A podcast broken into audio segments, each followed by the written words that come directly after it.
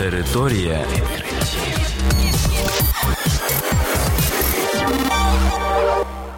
Це програма Територія відкриттів. Кілька слів про новітнє та надзвичайне. І я, ведучий Богдан Нестеренко. Вітаю вас, шановні слухачі.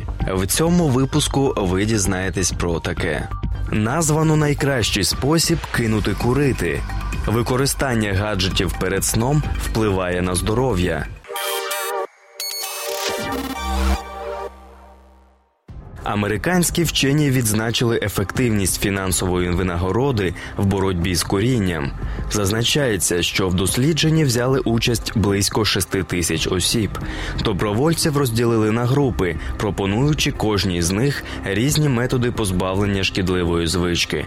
Одних інформували про користь здорового способу життя, іншим пропонували використовувати нікотинові пластирі або електронні сигарети. Крім того, деяким учасникам запропонували фінансову винагороду. Тим, хто зможе утриматися від куріння протягом шести місяців, пообіцяли виплатити по 600 доларів. Як і очікувалося, учасники, яким пропонували гроші, показали найкращі результати. Кількість тих, хто кинув курити традиційними способами, склала від 0,5 до 1%, в той час як зацікавлені учасники впоралися із завданням у кілька разів краще. На думку дослідників, це свідчить про неефективність поширених способів позбавлення нікотинової залежності. Вчені вважають, що подібний метод може стати в нагоді компаніям, що допомагають співробітникам позбавлятися шкідливих звичок.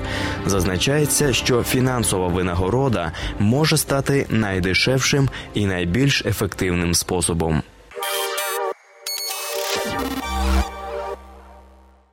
Наукова група під керівництвом співробітників Гарвардського університету з'ясувала, що необмежене використання комп'ютерів і планшетів у вечірній час викликає порушення сну і збиває добові ритми організму. Результати дослідження оприлюднені на сторінках Physiological Reports. Фахівці провели експеримент, в ході якого піддослідним пропонувалося провести по 5 вечорів перед комп'ютером і стільки ж за читанням книг, газет та інших друкованих друкованих матеріалів.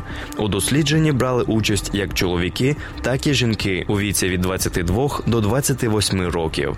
Згідно з отриманими результатами, використання світловипромінюючих гаджетів, таких як комп'ютер, телефон або планшет, негативно позначається на швидкості засинання. Також було виявлено, що використання гаджетів пригнічує вироблення мелатоніну, гормону, що відповідає за періоди сну і неспання. Отримані дані надають більше доказів доказів того, що світловипромінюючі електронні пристрої чинять біологічний вплив на організм, заявила одна з авторів роботи Жанна Дафі. А на цьому програма Територія відкриттів підійшла до кінця. До нових зустрічей. Територія відкриттів.